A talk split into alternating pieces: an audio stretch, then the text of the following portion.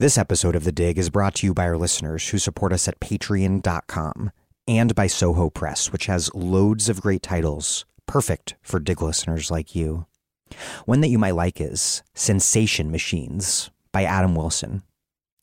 An endlessly twisty novel of big ideas, Sensation Machines is a brilliantly observed drama that grapples with greed, automation, universal basic income, revolutionary desires, and a broken criminal legal system.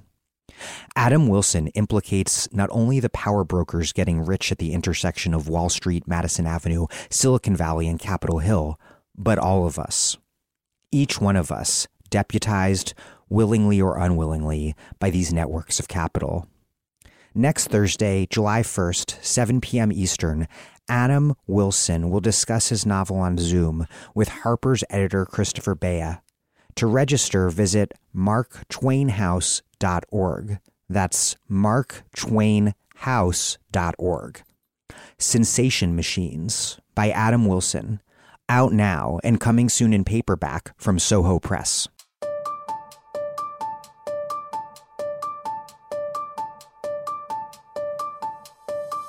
Welcome to The Dig, a podcast from Jacobin Magazine. My name is Daniel Denvir, and I'm broadcasting from Providence, Rhode Island. Today, the transnational wars on crime and drug trafficking have displaced anti communism to become the dominant frameworks for prosecuting and legitimating U.S. intervention in Latin America, particularly in Mexico and Central America. Perversely, these violent interventions, along with hardening militarized border controls, not only at the U.S. southern border, but through southern Mexico and beyond, it's also all supposed to help stop people from migrating to the United States. The reality, of course, is that the U.S. is very unlikely to solve the Central American migration crisis because it has done so much to create the conditions that drive people from their homes and which have now led to yet another manufactured crisis at our southern border that is relentlessly exploited by U.S. politicians in domestic contests for power, rendering a deep crisis in the regional system into another culture war spectacle. Today's episode is my interview with historian Greg Grandin on his 2006 book, Empire's Workshop Latin America, the United States, and the Making of an Imperial Republic, a new and updated edition of which was just published.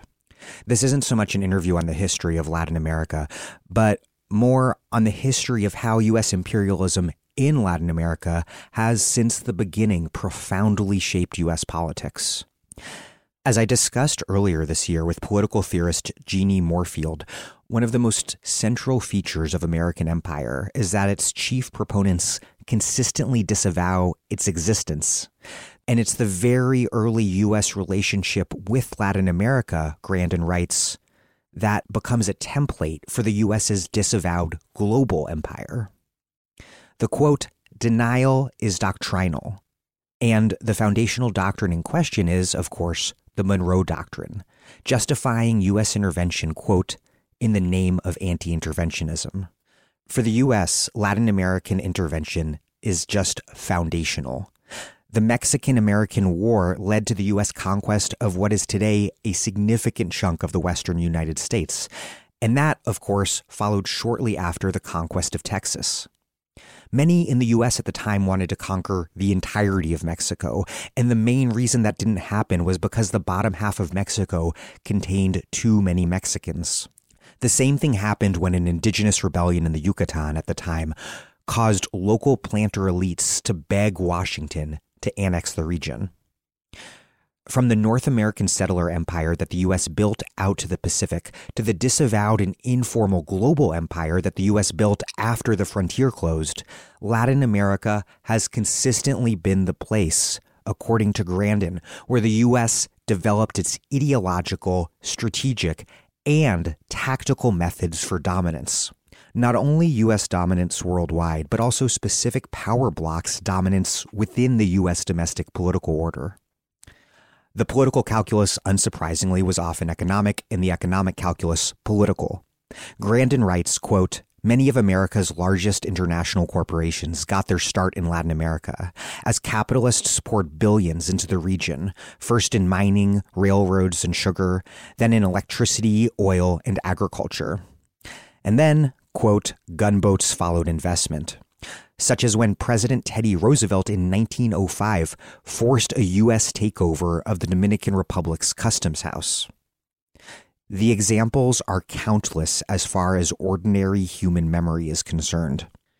We don't get into many official crimes committed by the United States in the region. We don't discuss the U.S. in 1903 helping Panama secede from Colombia to build the canal, or 1989 when the U.S. invaded Panama and overthrew CIA asset and Panamanian dictator Manuel Noriega, or how Bill Clinton's Plan Colombia helped create the next model for U.S. counterinsurgency and intervention, this time against so called narco terrorists. We didn't have time to discuss the way that a U.S. governed world system facilitated a debt crisis that was exploited to impose neoliberalism across the region, leading to an orgy of shamelessly corrupt privatization that Grandin calls the Third Conquest. There are simply too many interventions to discuss in detail. As Grandin writes, quote, between 1898 and 1989, the United States either orchestrated or provided key support to at least 40 successful regime changes in Latin America. The intervention has been so constant that it's become normalized and then, perversely, sort of invisible. I want to do a lot more on Latin American politics over the coming year. There's so much going on, including Lula's potential comeback in Brazil, Chile's Constituent Assembly, Peru's recent election, and Keiko Fujimori's attempt to discredit it. I also plan on doing an episode specifically on Central American migration and the U.S. manufactured spectacle over that U.S. induced migration at the border. But there is no better place to start thinking about the history of Latin America and how U.S. intervention in the region has made U.S. history than this brilliant, brilliant book by Greg Grandin. Before we get started, this podcast is a mostly listener supported operation supported by listeners just like you at patreon.com slash the dig. We do have left wing books, dig tote bags, dig coffee mugs to send you in the mail if you contribute at least $10 a month as a thank you. But the reason I would really like you to support us is because your contributions are what make the dig's existence possible. We do not paywall premium episodes for those who contribute. We let everyone listen to every episode, regardless of your ability to pay. So we rely on you who can afford to contribute, just deciding to chip in because you want to support a podcast that you depend on for left wing, smart, and in depth analysis of everything, everywhere. Okay, the point is if you haven't contributed yet and you can afford to, please take a quick moment to do so now at patreon.com slash the dig. That's P A T R E O N dot com slash the dig. Okay, here's Greg Grandin, a professor of history at Yale University and the author of many books, including The Last Colonial Massacre, Fordlandia, and Empire's Workshop. He was on the dig last to discuss his book, The End of the Myth, and you can find a link to that episode as well as our entire archive at thedigradio.com.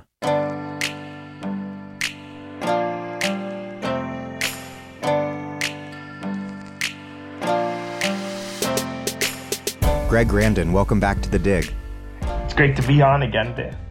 In 1969, Henry Kissinger told Chile's foreign minister, quote, nothing important can come from the South. History has never been produced in the South.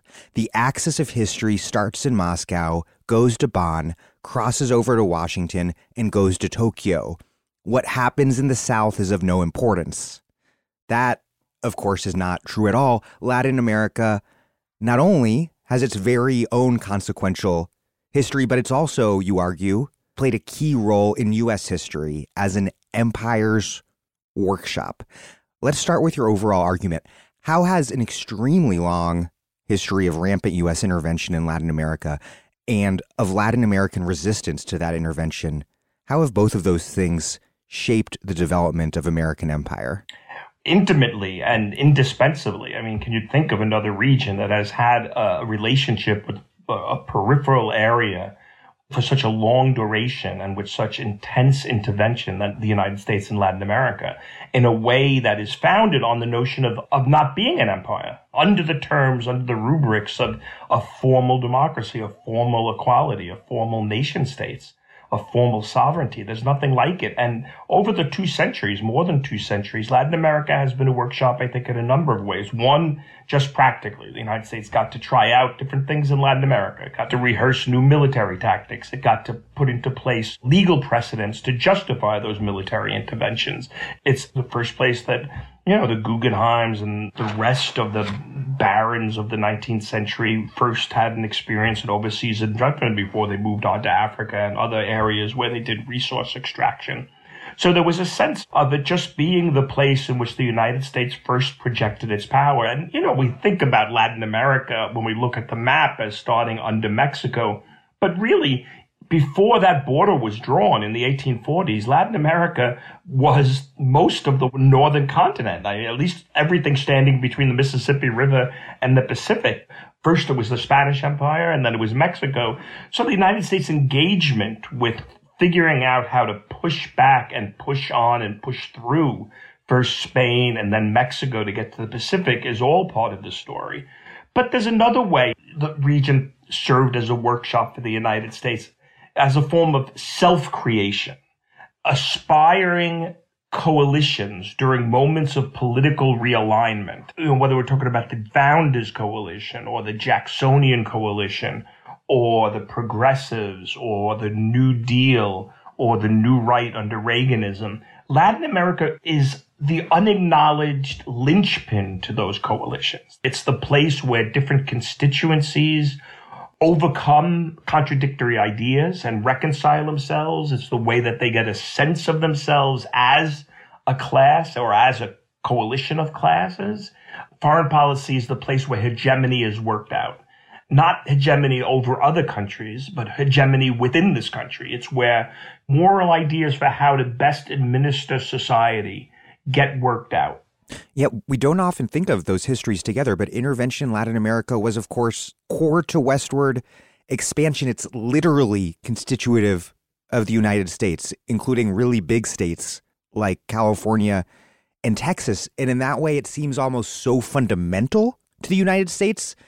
The degree to which it's fundamental and constitutive, it seems like that almost allows its importance and centrality to be obscured both to people like Kissinger and to anyone else in the country.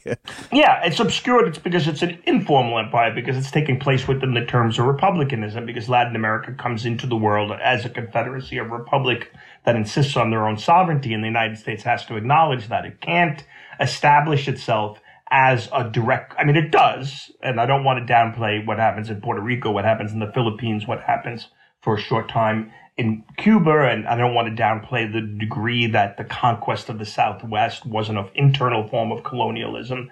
But yes, that denial is built into the system because it was a different form of expansion. At first, the United States' boundaries after independence was the Mississippi. Spain was on the other side of the Mississippi. And I'm bracketing the Native American communities that obviously was part of all of Manifest Destiny.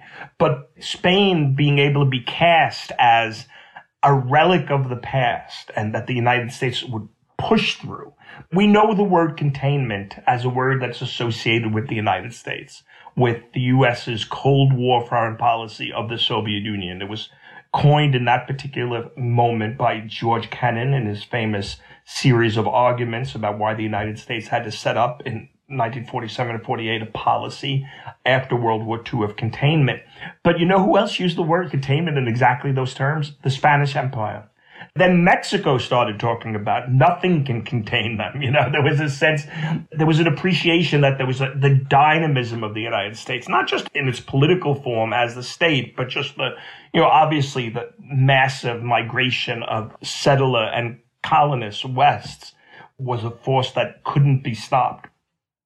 Near the top of the show, you reference this argument from your book quote, a primary task of U.S. foreign policy, apart from ensuring defense, accessing resources, and opening markets, is to establish hegemony. Hegemony not over other nations, but within the United States. What, why is that? What does the politics of projecting American power abroad and in Latin America in particular play in shaping U.S. power at home? Because, as you mentioned, historical eras and you know different sort of regimes in the United States are typically defined by domestic policy. But you say that in fact foreign policy has always been key. Political scientists have an argument about political alignments. It's an argument that underwrites a certain understanding of American exceptionalism. And the argument goes that, you know, the United States, except for the Civil War, has largely managed to contain social conflict within its political party system. And that political party system evolves over time.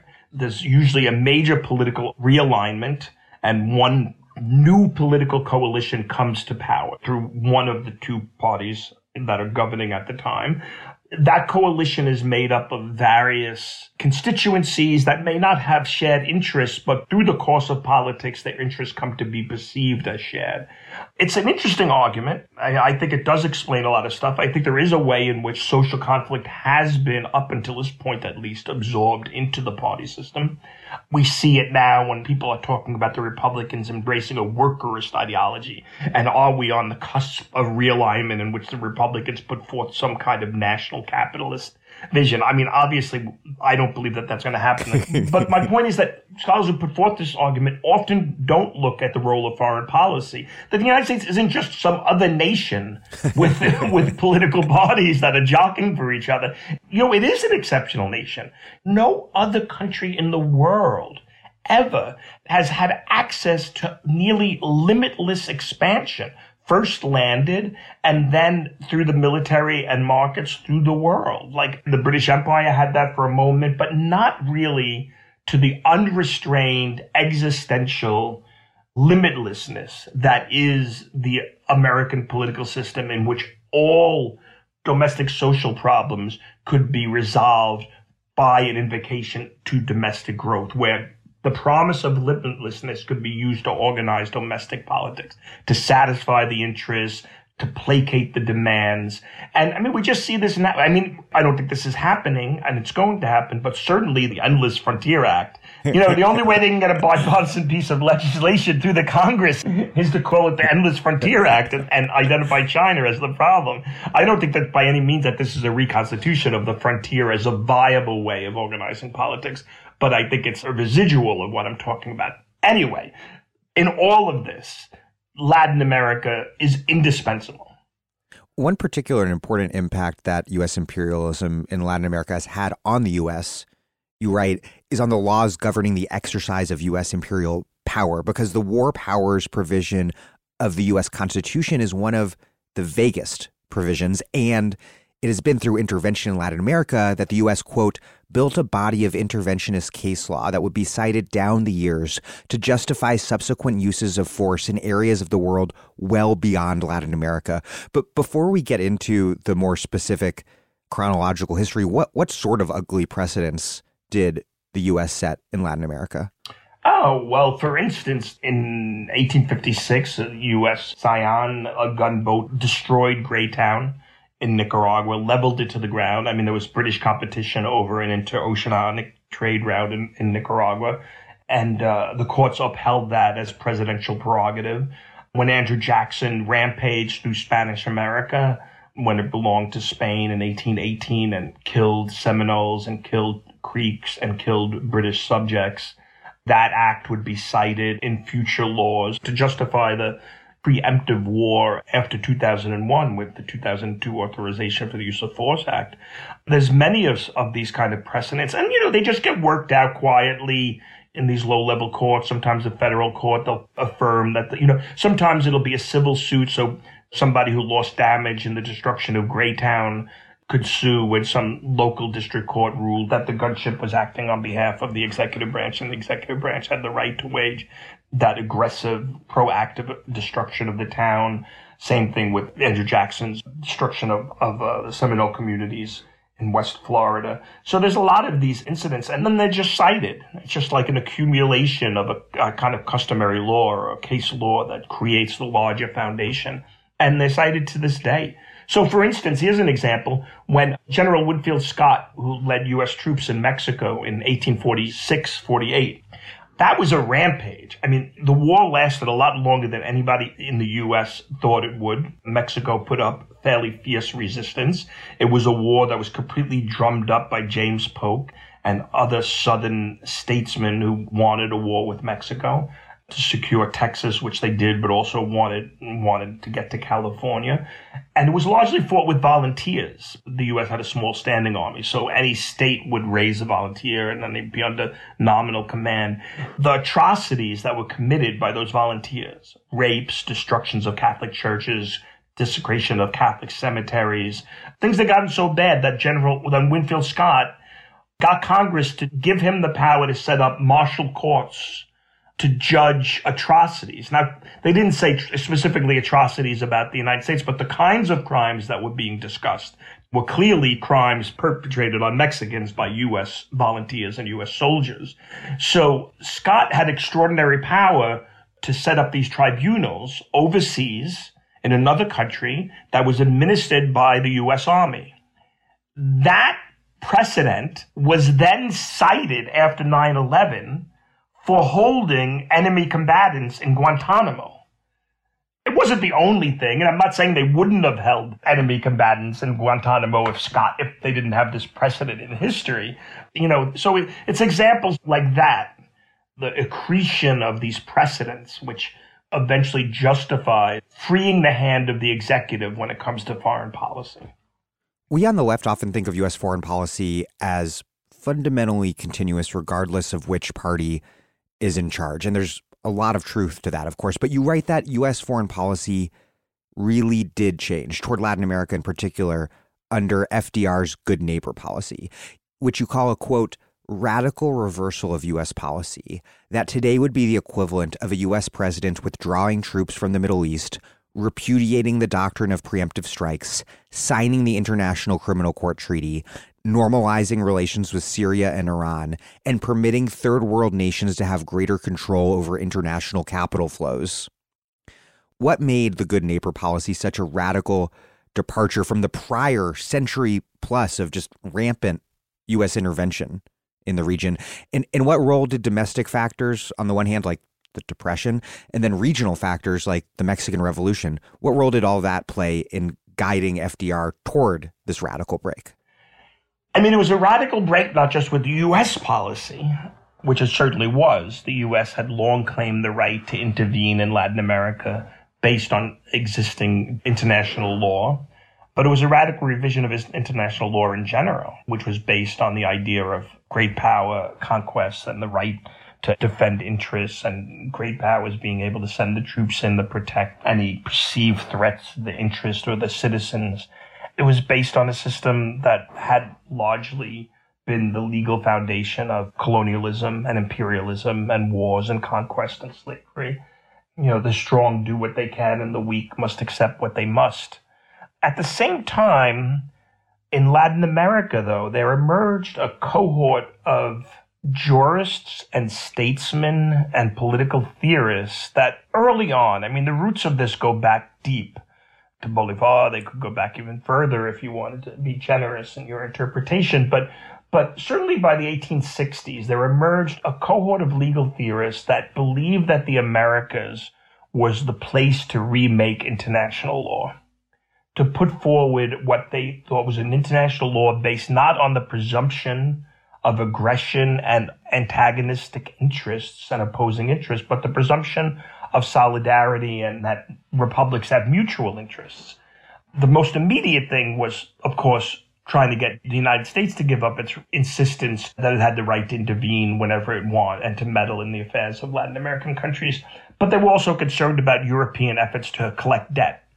You know, it wasn't just the United States in the 19th century. It was Germany, it was France, it was Great Britain that were doing a lot of saber rattling and interventionism and sending in boats to force the repayment of debt. And just to pause there, that that was the sort of intervention that the U.S. used as a pretext via the Monroe Doctrine to justify its own intervention. So there were like layers of yeah. intervention going on.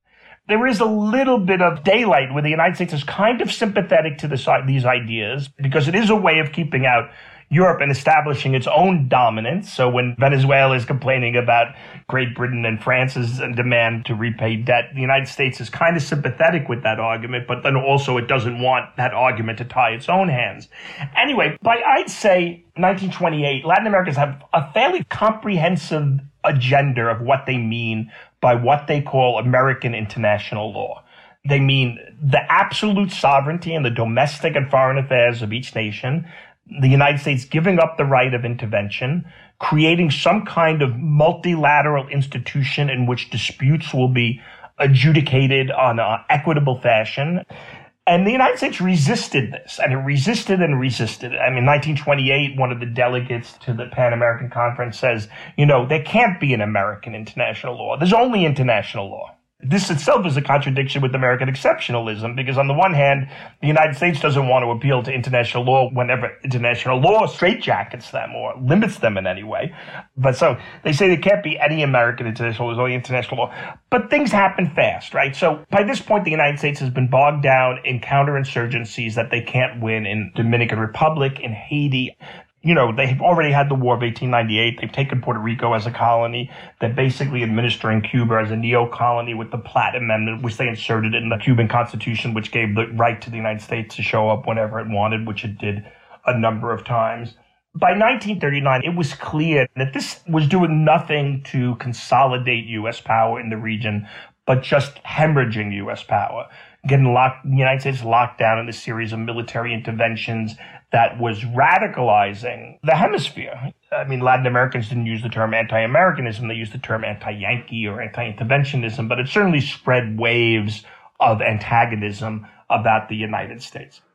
Then there's the collapse of the world economy in 1929 and Roosevelt's election in 1932 and his inaugural address in 1933 that inaugural address is overwhelmingly focused on domestic policy. I mean, the United States saw this collapse of unprecedented proportions in its productive capacity and destruction of unbelievable amounts of wealth. And he only has a paragraph on foreign policy, and that paragraph only mentions the good neighbor, not specifically in relationship to Latin America, but to the world.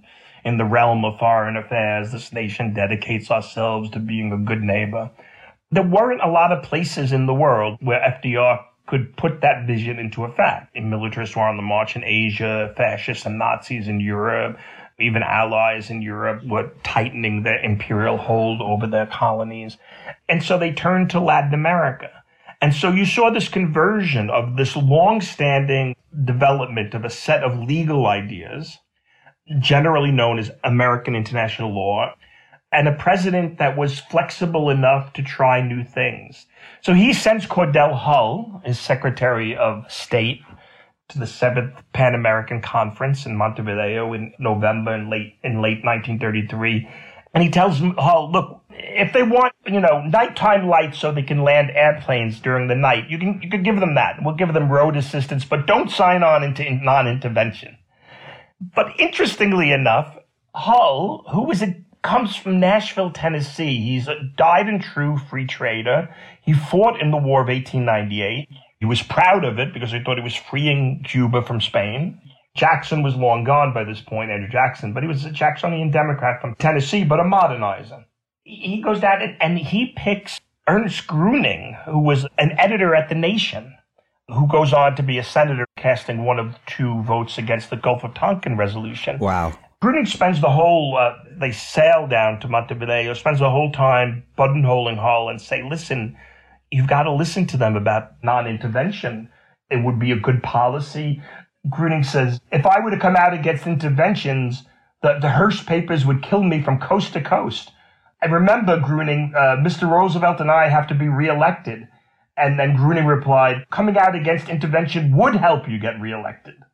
It's amazing. I mean, it would be the equivalent as if, you know, Joseph Biden picked Boshkov to, to go meet with Putin or Amy Goodman or, or, even Katrina vanden Heuvel. You know, of course it's not going to happen. There's not that range of, I mean, Gruening had spent the 1920s ranting against U.S. torture in Haiti, comparing it to what the Belgians were doing in the Congo. You know, he was staunch anti-imperialist.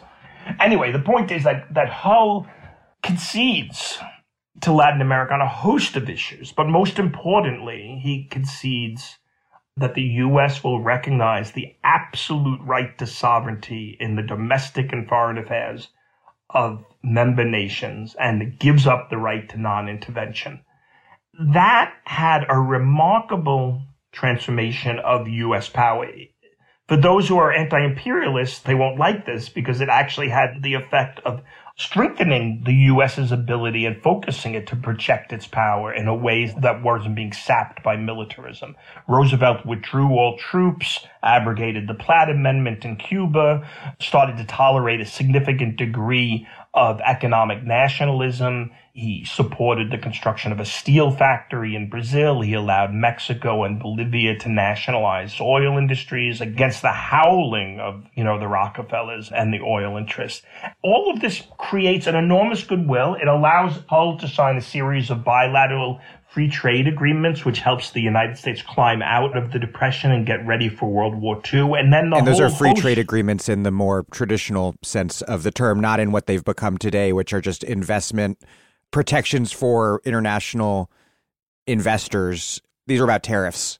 These are trade treaties that really had to do with tariffs and allowed the United States to recover. And the effect of that also was the New Deal was under siege really early on. But opening up Latin American markets allowed Roosevelt to build ties with what became a modernizing, technologically intensive, labor intensive corporate bloc around pharmaceuticals and energy and electricity and, manu- and, and electronics that becomes the corporate ballast of the New Deal coalition.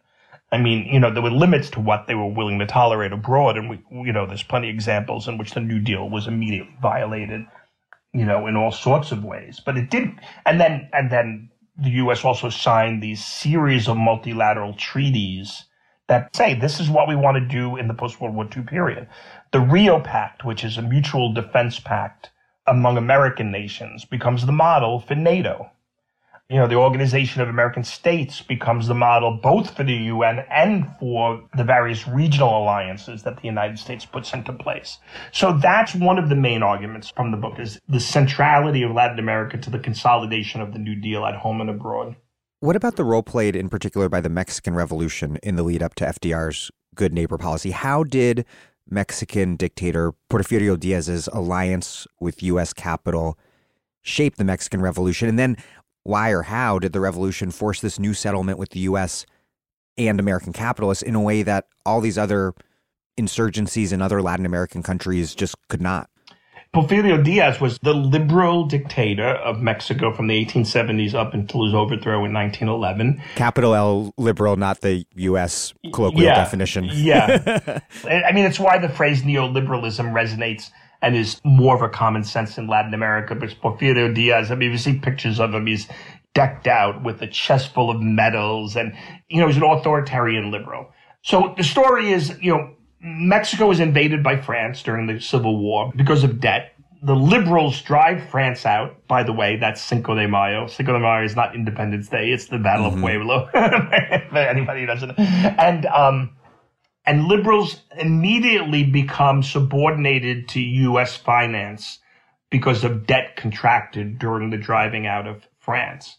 And that begins what ultimately becomes the first experiment in nation building to transform a third world country into an agro mineral exporting country that basically serves the global market, which in this case meant the United States. So railroads, electrification, ports, the privatization of land, the breaking up of communal holding of peasants, all of these things turn Mexico into basically an adjunct of U.S. capital where it's all geared towards the United States.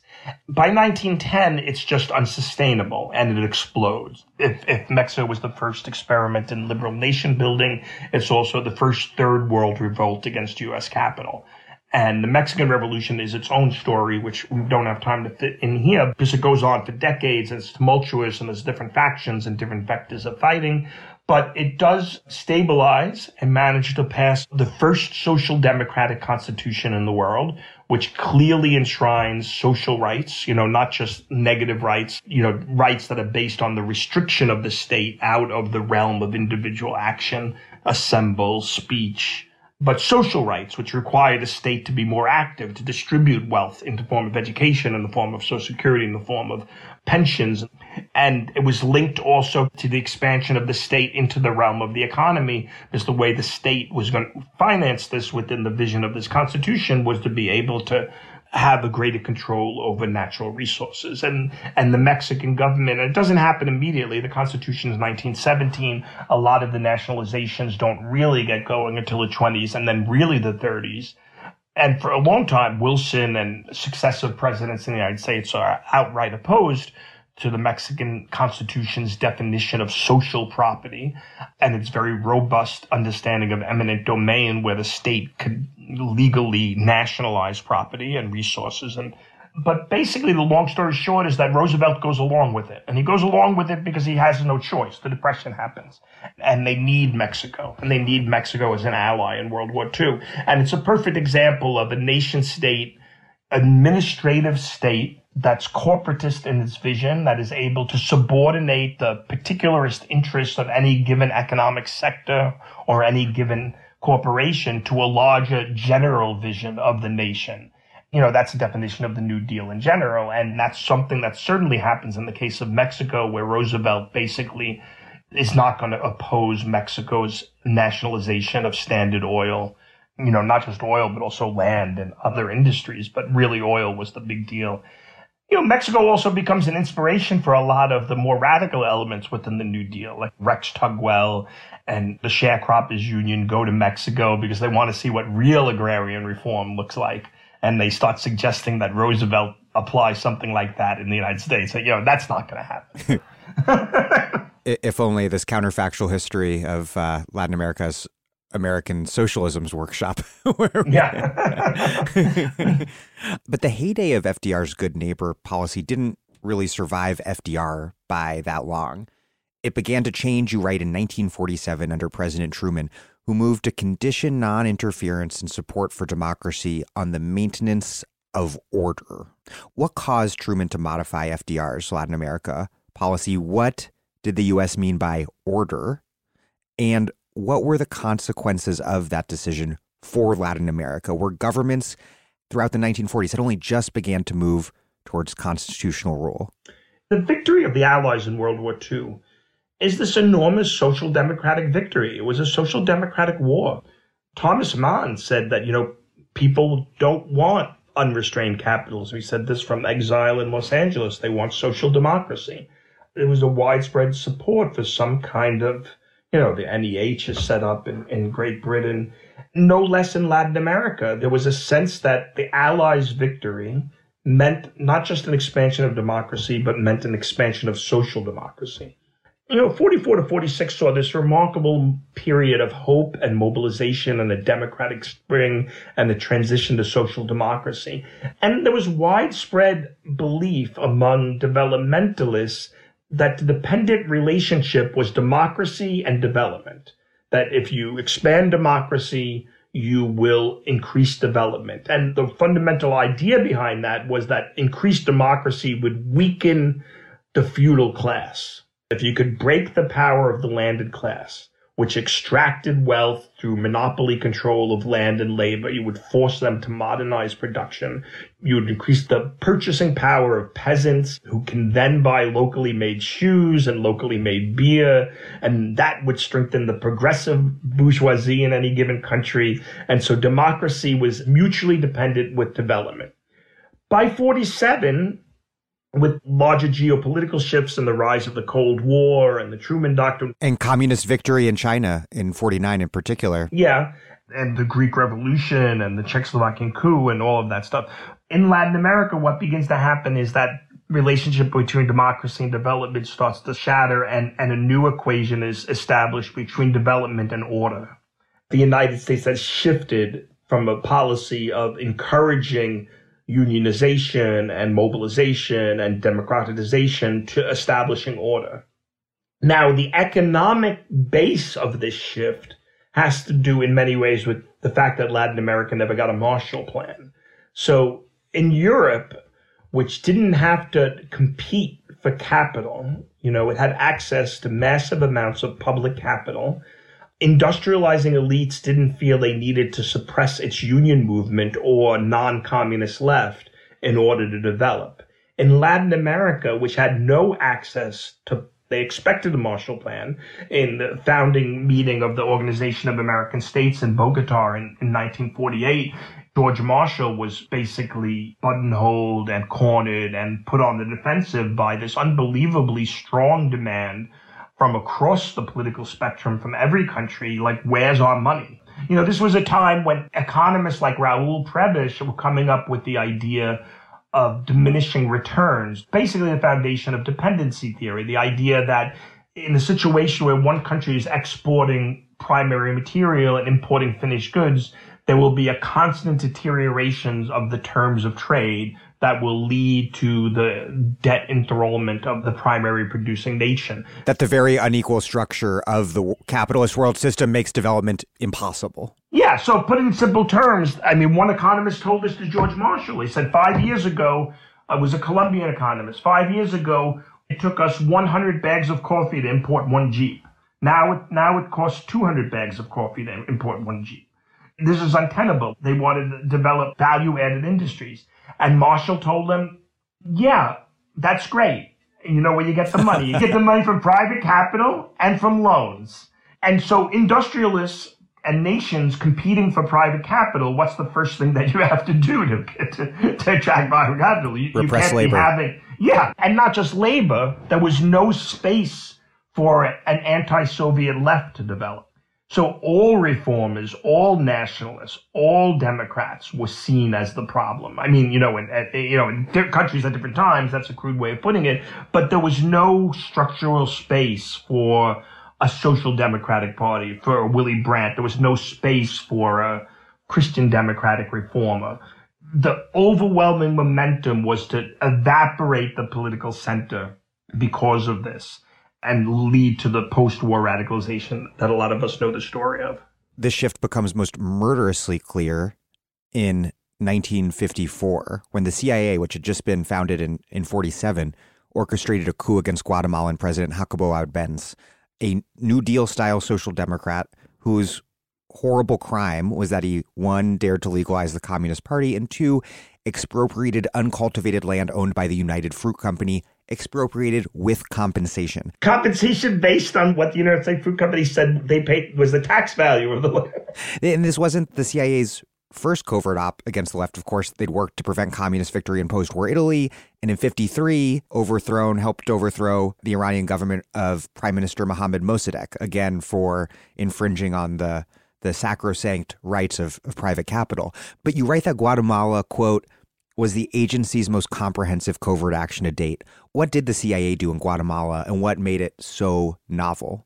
Guatemala was one of the worst countries in terms of repression up until 1994. They had re, they basically reinstituted slavery in 1871, which continued until 1944. In 1944, there was a democratic revolution. It was a perfect example of that democratic spring that I was talking about on a continent wide scale. Juan Jose Arevalo was kind of a president that advanced political democracy. Jacobo Arbenz was elected in 1950 to push the ideals of political democracy into the social realm, which practically meant trying to assert the state sector in the rural countryside where plantations and latifundistas and the United Fruit Company you know, ran the place as if it was some feudal serfdom. Jacobo Arbenz, the main thing was that he, his main sin was to pass agrarian reform law that expropriated United Fruit Company land. But even before that, under Truman in 1949, the U.S. started putting into place contingency plans when Arevalo, the first president during this period, tried to put into place a labor code, which might have had some impact on the United Fruit Company. But in any case, the CIA put into play about a 18 month operation that wasn't just designed to overthrow Arbenz, but basically drew on all of the advances in psychological warfare, in mass psychology, in mass sociology.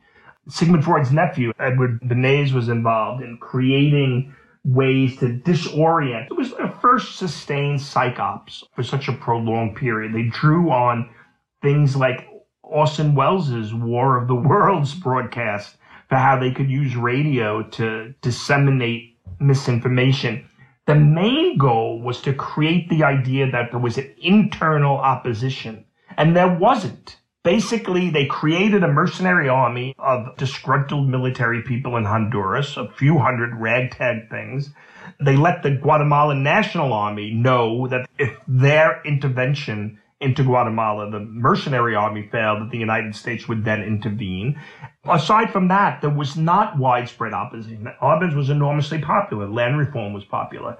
So the point was to create this idea that there were these two forces in contention. And you could do an even deeper read, and, and it's an important moment in kind of the transition of political subjects and citizens who understood themselves as political actors, the transformation of them through spectacle into passive spectators, like, you know, like that Wimbledon. They're going looking this way and looking that way. You know, they spread rumors. Their allies in Guatemala blew up bridges. And so there was this sense of unease that things were falling apart. And it did. And it was the CIA's most, uh, it was a full spectrum coup that drew on all aspects of U.S. power, militarily, economically. It got, you know, under the terms of multilateralism, and this goes back to an earlier discussion, the U.S. didn't break with the terms of multilateralism, but they got the Organization of American States to sanction the isolation of Guatemala because it's being threatened by external communism. So formally, the isolation of an outcast of Guatemala was under the guise of the multilateral system created after World War II even though everybody knows the U.S. was acting unilaterally. The Cuban Revolution's 1959 victory radically changed Latin America and U.S. foreign policy toward it. But both Cuba's revolution and the U.S. reaction to it were shaped by the Guatemalan coup. You write, quote, in planning to overthrow Castro, the CIA had believed its own hype that its disinformation campaign against Arbenz not only disoriented, confused, and scared Guatemalans, which it did, but also created an organized internal opposition to Arbenz, which it didn't. The U.S. instigated coup in Guatemala also went on to shape Castro's approach to governing, leading him to adopt the very sort of repressive methods that the U.S. would then use as a pretext to attack Cuba. Che once said, quote, Cuba will not be Guatemala. You write, quote, Taken together, these two revolutions, one in Guatemala, failed because of the United States. The other in Cuba, victorious against the United States, fell like a bomb on Latin America, polarizing politics throughout the hemisphere and leading to greater militancy on both sides of the Cold War divide. This juxtaposition, what, what do we learn about the trajectory of Latin American politics in U.S. policy toward the region when we read these two things, Guatemala's coup and Cuba's revolution, when we read them side by side? Well, it teaches us about history. It teaches us about cause and effect, right? It teaches us that actions have consequences. Teaching these two events together is, is, it, they teach themselves. This is so overwhelmingly clear, the relationship between one and another. Um, Che, you know, I'm sure people have seen that motorcycle diary movie where he travels from Argentina through Chile and he gets a sense of the larger continental identity and he winds up in Machu Picchu and then he swims across the Amazon his next stop on that itinerary, I think he goes back to Argentina, but he's in he goes to Guatemala, where he becomes a, a young, socially committed doctor working in a rural clinic. And he's writing his aunt back in Buenos Aires saying, you know, you could breathe in democracy here. But then he complains that Arbenz isn't doing enough to stop the propaganda and misinformation. He lets every newspaper print whatever they want, and everybody knows that these things are basically organs of the CIA. He takes refuge in the Argentine embassy after the coup, where he meets a number of young new leftists that become radicalized by the overthrow of Arbenz. One of them goes on to found the guerrilla army of the poor in Guatemala. Che himself goes on to Mexico, and that's where he meets Fidel Castro. So it's this moment, it, the transition between, if we take the Guatemalan Revolution, which was a moment where leftists, including the Communist Party, still looked to the United States as a potential model of development, still thought they could work with a progressive bourgeoisie, and indeed the policies of land reform were designed to strengthen the progressive bourgeoisie, still thought that they could create these kind of national class coalitions to bring about some kind of social democratic reform. That's in 52, 53, 54 in Guatemala. by the time you get to 59, you know, we're just talking about six years later, 59, 60, you know, that's over. The Cuban Revolution, you know, not immediately, but by 62 declares itself to be Marxist Leninist and has a much more radical vision of what economic justice means. In terms of the United States, the CIA fell for its own propaganda. I mean, talk about disinformation. You know, Nick Cullather is a great historian he's written on global food programs and, and the Green Revolution. But before he actually got a job, after he got his PhD, he was hired by the CIA during a moment of openness in the 1990s to go through the archives and write an internal history of Operation PBSUCCESS, of the overthrow of Arbenz. One of Cullather's main points is that the CIA, in just a few short years, believed its own propaganda and organized the Bay of Pigs on what they perceived to be the success in Guatemala, that somehow a mass uprising groundswell rose up to overthrow Arbenz, which didn't happen.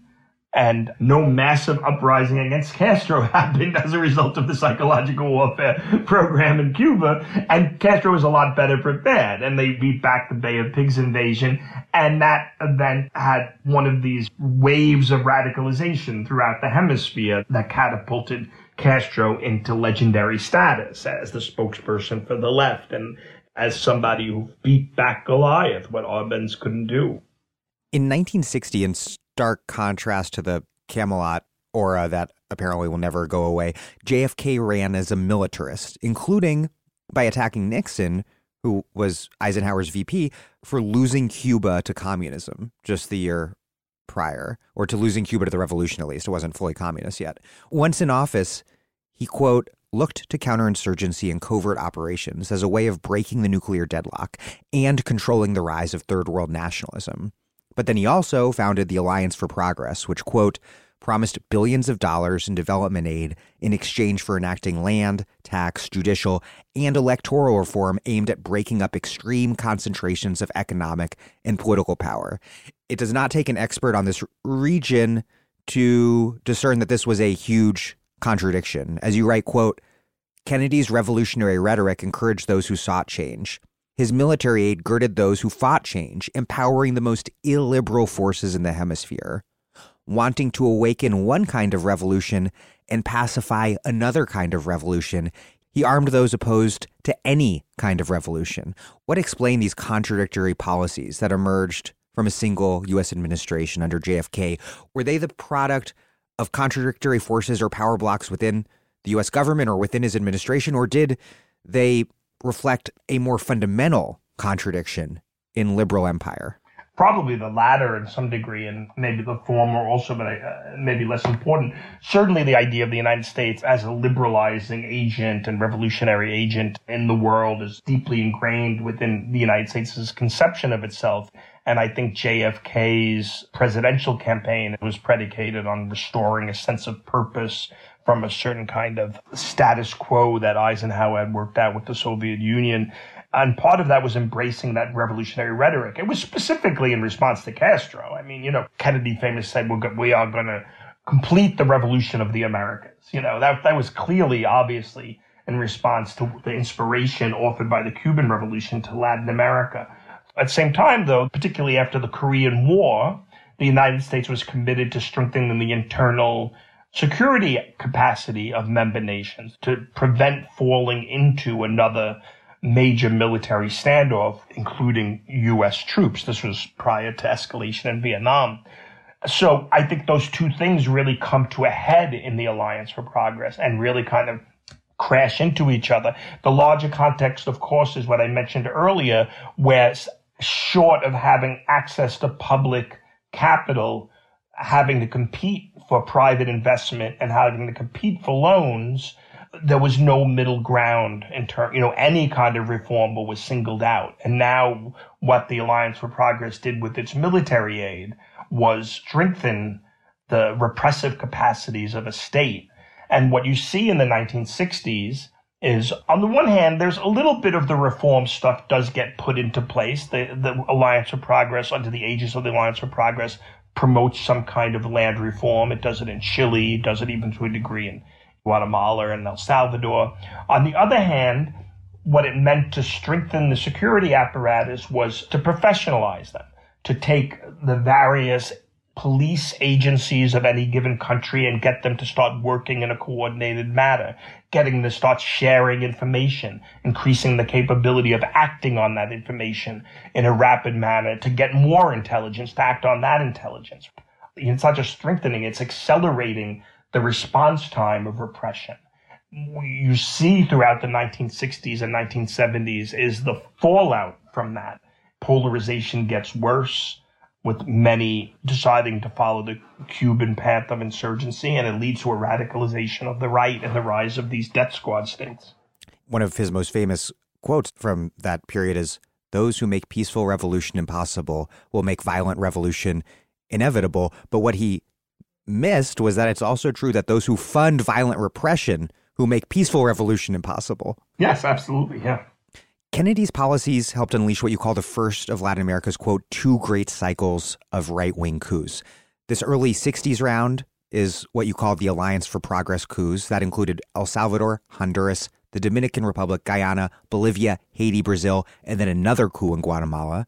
And then the second cycle of coups took place in the 70s under Nixon and Ford, and they were concentrated more in the Southern Cone and Southern Andes a second coup in Bolivia, along with coups in Uruguay, Chile, and Argentina.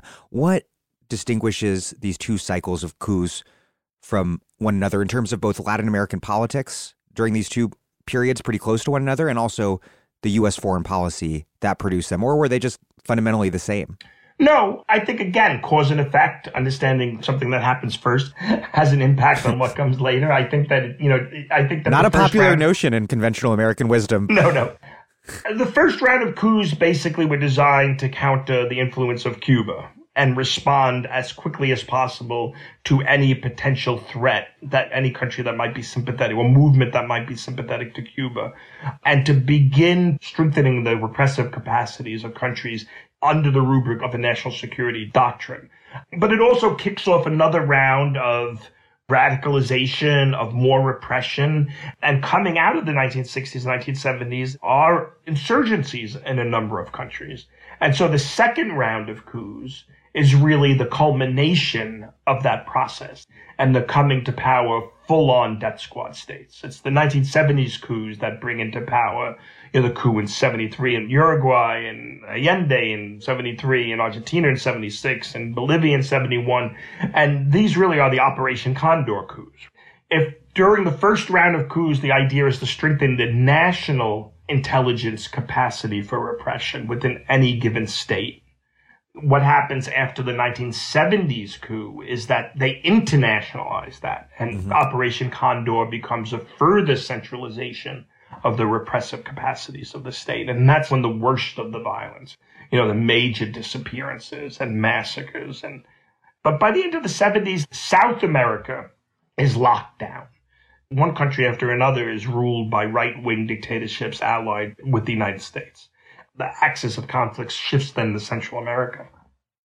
Before we get to Central America, just to pause on Chile for a moment, you write that Kissinger was obsessed with Chile and that he saw Salvador Allende's socialist led popular unity government, which took office in 1970, as a bigger threat than Castro. And Castro was close to Allende, and he urged him to arm his followers, organize them into a people's militia to take on the military because it he saw what was coming.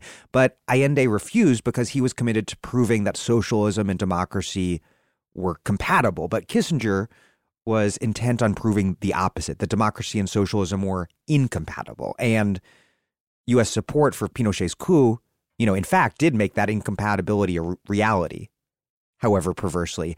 Why were Kissinger and Nixon, why did they find Allende's model so frightening? Well, the larger context is detente, right? The United States is trying to extricate itself from Vietnam. Part of that process is to put into place what becomes known or becomes seen as respect for each superpower's respective sphere of influence. This is Kissinger's brokering of the United States' exit from Vietnam is to accept the division of the world as having spheres of influence. And that was ultimately the essence of detente. And Chile was firmly within the United States' sphere of influence. And so another country voting in a self-described Marxist was a threat. not only in terms of detente, but one, it's easy to discredit Castro. He was authoritarian. And to save the revolution, he had to do everything that Arbenz didn't do. It's hard to discredit somebody who is democratically elected. That's a threat. And the second thing is that this is a model that isn't confined to Chile. This is Eurocommunism. I mean, the United States is worried about this in Italy. It's worried about this in Portugal. It's worried about this in, in Europe. The overthrow of Allende was a warning to Eurocommunists that the U.S. would accept them as junior partners to a, a center left government, but they would never accept them as the main party within a government in Europe. The thing about Chile is that it's interesting because, you know, on the one hand, it's a key player in the third world uh, new international economic order. On the other hand, its political model has deep resonance within Eurocommunism. Eurocommunists being, you know, communists who distance themselves from the Soviet Union and want to compete electorally within the political structure as is. And you write that it was Kissinger was as concerned with Allende's foreign policy as he was with his domestic policy, specifically his vision for a new international economic order, drawing on, and you mentioned him earlier, you know, developmentalist ec- economists like Raoul Prebisch and this whole kind of third worldist, you know, school of economic thought that believed that the basic terms of the world system had to be transformed for development to ever be actually possible. Yeah. You could go point by point. Everything that the new international economic order asked for, neoliberalism did the opposite. So the new international order wanted a basic price floor for 14 commodities, right? Neoliberalism, basically, it's a race to the bottom. The new international economic order wanted the socialization of intellectual property rights and technology as a way to help the third world develop and create value added industry. The whole system of property law put into place under first under Reagan, but then under GATT and the WTO, you know, basically sanctifies international property rights. It's the heart of the rentier economy. One of the things, go specifically to Allende, one of the things that Allende did an Algerian economist came up with this doctrine of excess profit. So not only did they nationalize Anaconda and Kennecott and ITT, they did some math, they had some formula, and they figured out how much excess profit the corporation had extracted in the past. Wow. And they deducted that amount from the compensation. You could look at minutes in the White House. Connally, the Secretary of Treasury, and Kissinger, they were furious about this. So at some point, that was the last straw. So on the one hand, you have, you know, the new international economic order putting forth this notion of historic redress, reparations for corporate exploitation what does neoliberalism does? Not only does it enshrine property rights and rolls back nationalization, it puts into place the investor settlement dispute mechanism in which corporations could sue countries for loss of future profits. you know, it's exact opposite. I'm Aziz Rana, and you're listening to The Dig, a great place for analysis about where we are, how we got here, and what can be done. It's my favorite podcast, and you can support it at patreon.com. This episode of The Dig is brought to you by our listeners who support us at patreon.com and by Haymarket Books, which has loads of great left wing titles, perfect for Dig listeners like you. One that you might like is Remake the World Essays, Reflections, Rebellions by Astra Taylor. Over the last decade, author, activist, and Dig guest host Astra Taylor has helped shift the national conversation on topics including technology, inequality, indebtedness, and democracy. The essays collected here reveal the range and depth of her thinking, with Taylor tackling the rising popularity of socialism, the problem of automation, the politics of listening, the possibility of rights for the natural and non human world the future of the university, the temporal challenge of climate catastrophe, and more.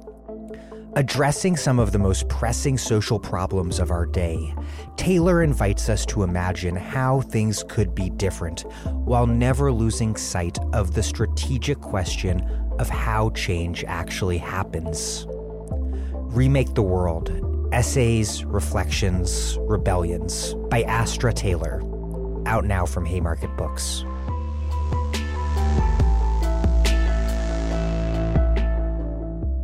I want to turn to Ronald Reagan's absolutely murderous interventions in Central America. We think of Reagan's Morning in America campaign theme as this like optimistic counter to Jimmy Carter's gloomy disposition. You write that Reagan's brutal optimism also included at its core a restoration of American military power and this rock solid belief in its virtue and the president's right to direct it. What role did this reinvigorated imperialism in Central America, in particular, in Nicaragua, El Salvador, and Guatemala, what role did it play in the rise of Reagan and the New Right during these last years of the Cold War? You know, Jeane Kirkpatrick famously said that Central America is the most important place in the world today. It's centrally important for the United States. And, you know, commentators in 1982 had a hard time understanding what she meant by that. that you know, there was the Middle East, the Soviet Union, which had nuclear weapons. There was Eastern Europe. There was still the fallout from Asia. And it turns out Central America's importance was its unimportance because it was squarely within the United States' backyard. It had these test case left revolutions that was the last kind of untamed, unpacified place in Latin America, in the Western Hemisphere.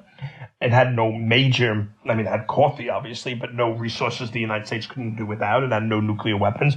So Reagan could give the region to movement conservatives without little fear of consequence.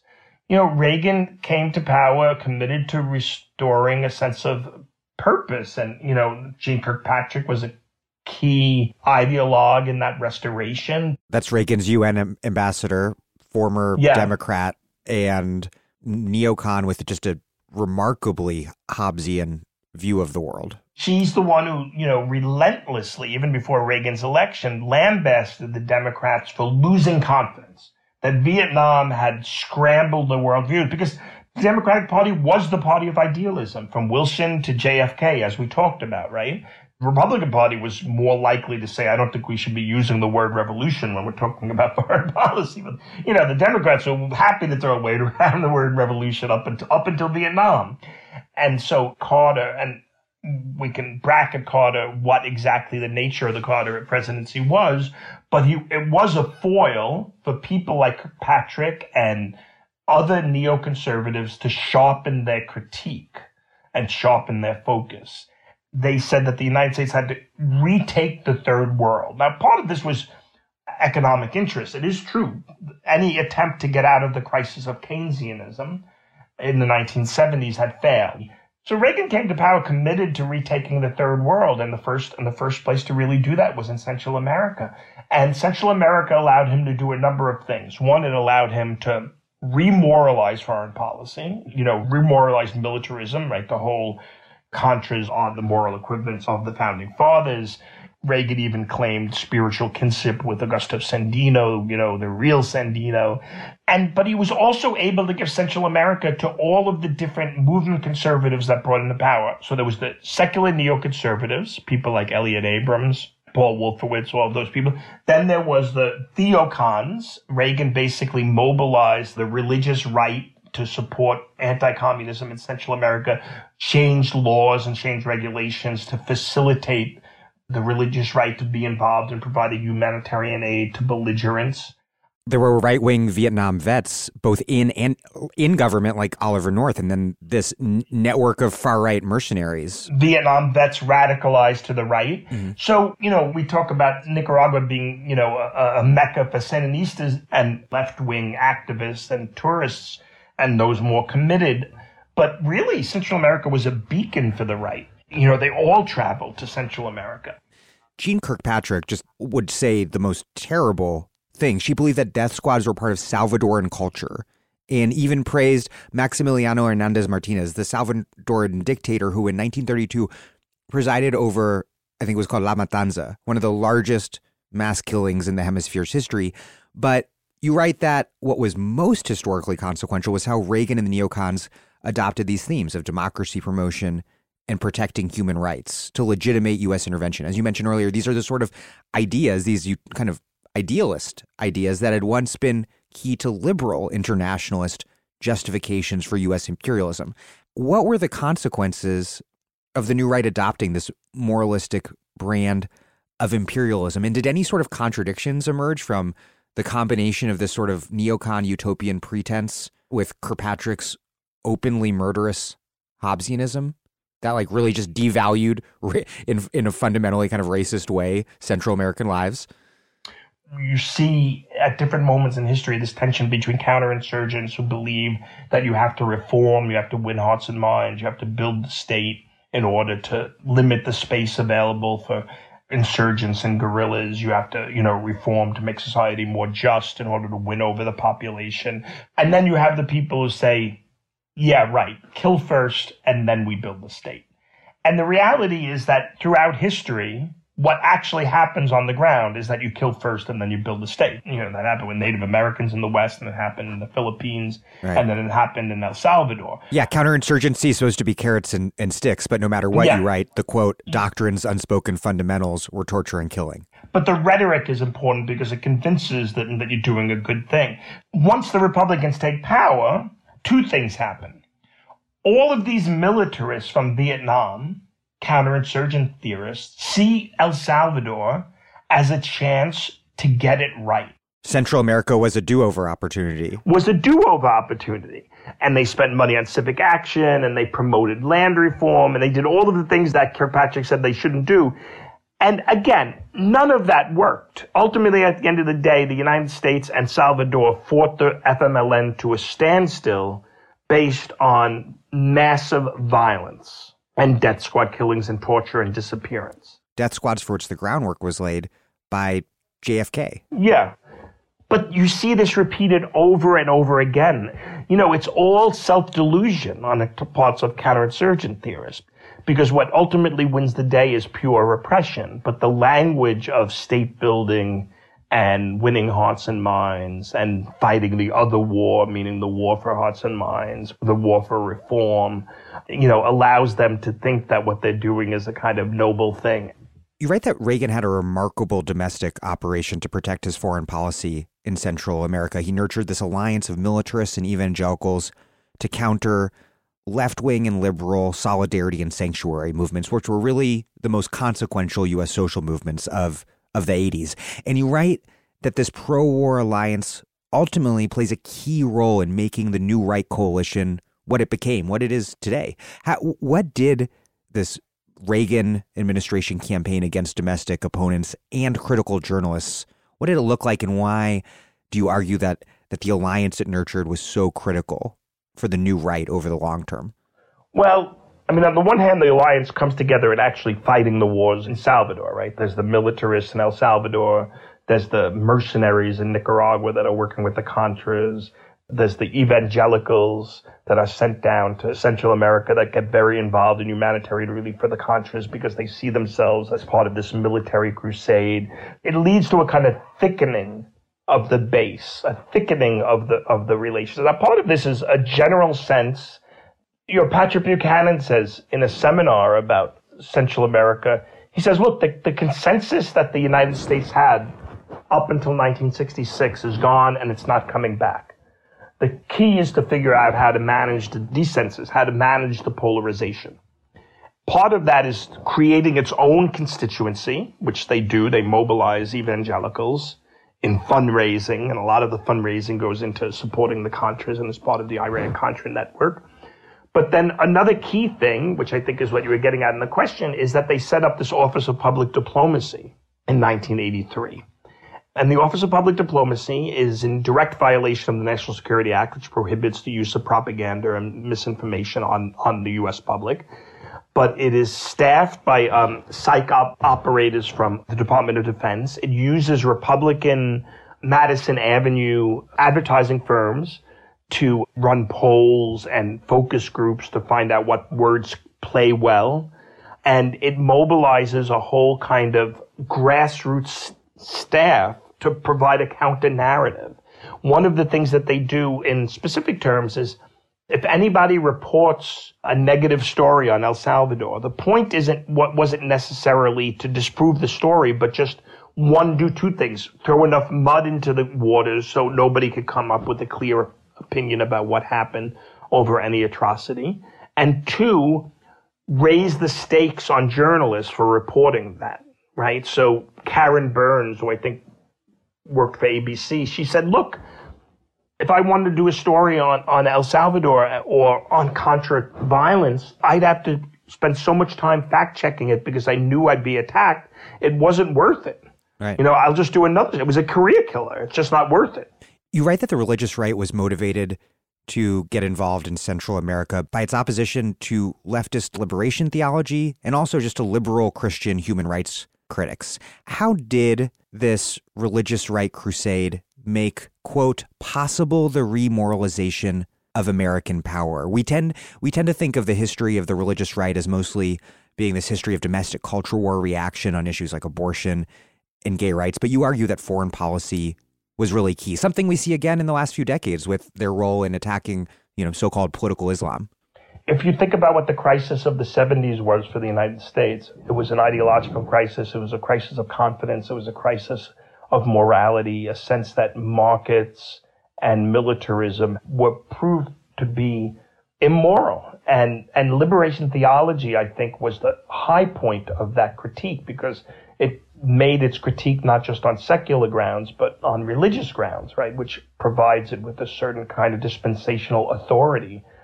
Liberation theologians held that the profit motive was an amoral mechanism that destroyed Christian solidarity or human solidarity. And that Christ exercised a preferential option for the poor. And that U.S. militarism upheld an unjust social system. Liberation theology shared a lot of the same assumptions of dependency theory, that the wealth of the first world was dependent on the poverty of the third world. If we just step back and think about the New Rights Project of restoring a sense of righteousness to markets and militarism, the very first battle in many ways was against liberation theologians. And, you know, there's a lot of overlap. Secular conservatives and market oriented conservatives remoralize the market as a place of creativity and fulfillment that competition leads to innovation. I mean, you know, we know the secular argument for the market, but there were a lot of religious fundamentalist economists who understood their work as specifically responding to the arguments of liberation theologians that the free market wasn't an amoral place, but it reflected God's grace that it made necessitous men strive to do better and it thus expanded the role of freedom. That if there were countries that were poor and countries that were wealthy, that that reflected a certain kind of divine option as well. There was a lot of overlap between secular and fundamentalist embrace of capitalism. And the argument of the book is that a focus on liberation theology was the kind of rallying and unifying point between those two. And obviously, the project of Reaganism was exactly that to rehabilitate the market, rehabilitate capitalism, rehabilitate, in moral terms, U.S. militarism and power. You write that the Reagan backed Contra army in Nicaragua, that it was in essence this franchise of Operation Condor, part of a web of reaction and repression that stretched across the hemisphere, U.S. backed web of reaction and repression. But today we just remember it as the Iran Contra scandal that the Reagan administration broke the law by sending aid to the Contras illegally after being barred from doing so by Congress using money generated from the secret sale of missiles to Iran. And Democrats at the time, you write, they treated Iran Contra as this domestic process scandal, but never really questioned Reagan on the premise, which is that it was good and okay to intervene in Nicaragua to overthrow the revolution. And that, the politics of that all sound really depressingly familiar. and, yeah. and the upshot was that the scandal didn't stick, certainly not to George H.W. Bush, who went on to beat Michael Dukakis in 88. Why did the Democrats refuse to confront Reagan's militarism on more fundamental terms? And what was there some sort of shift in the party underway?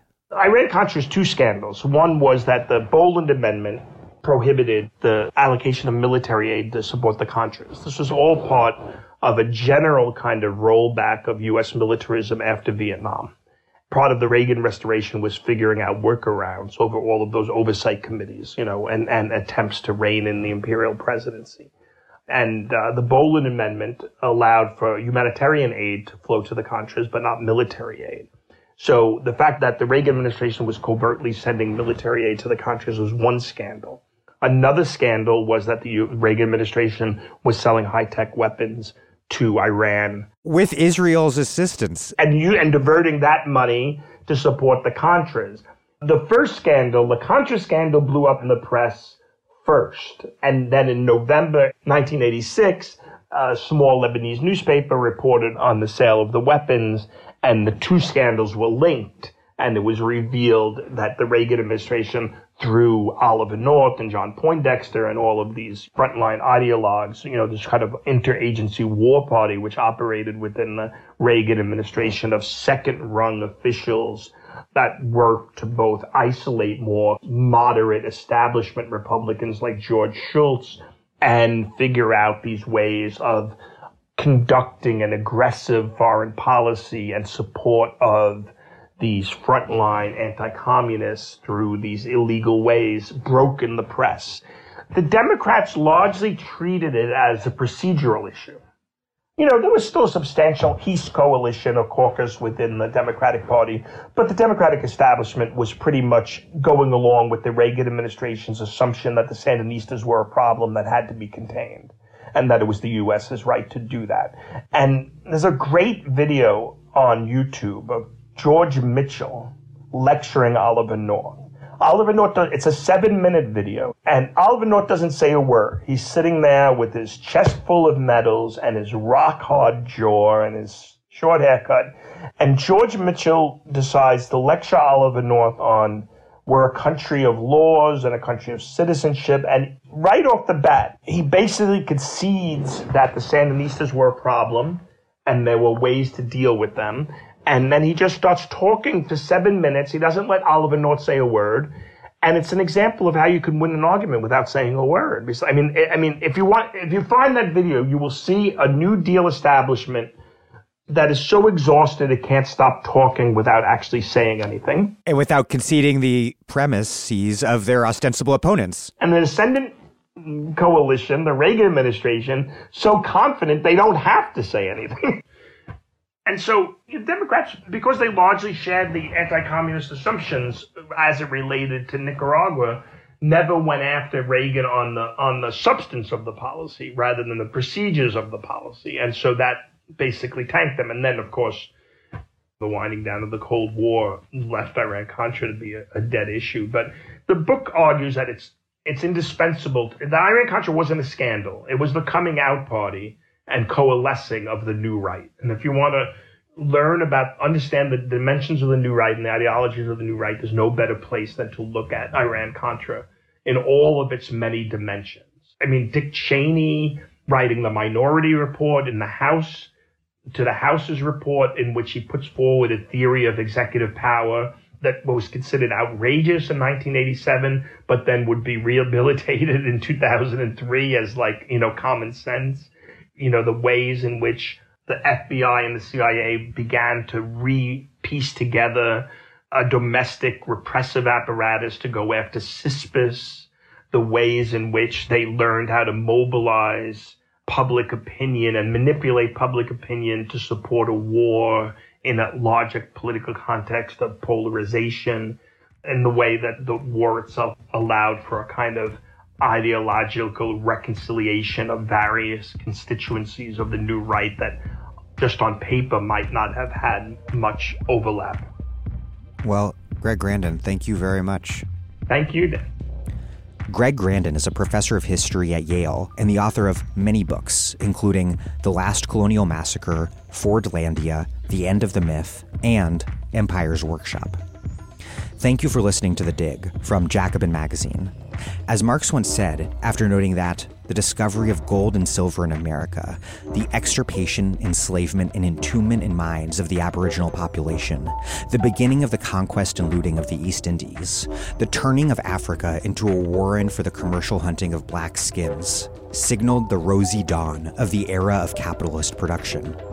While other podcasts have only interpreted the world in various ways, our point is to change it. We are posting new episodes every week. The Dig was produced by Alex Lewis, but this episode was edited and produced by the great John Hanrahan. Music by Jeffrey Brodsky. Our communications coordinator is Izzy Olive. Our senior advisor is Thea Riofrancos. Check out our vast archives at thedigradio.com. Follow us on Twitter at thedigradio and find us wherever you get podcasts and subscribe. If it's on iTunes or wherever, please do leave us a nice review. Those reviews help introduce us to new listeners, sort of. But what really, really does that is you just telling friends to check out the show please make propaganda for us. And do find us at patreon.com and make a monthly contribution to help keep this operation up and running strong. Even a few bucks a month is huge.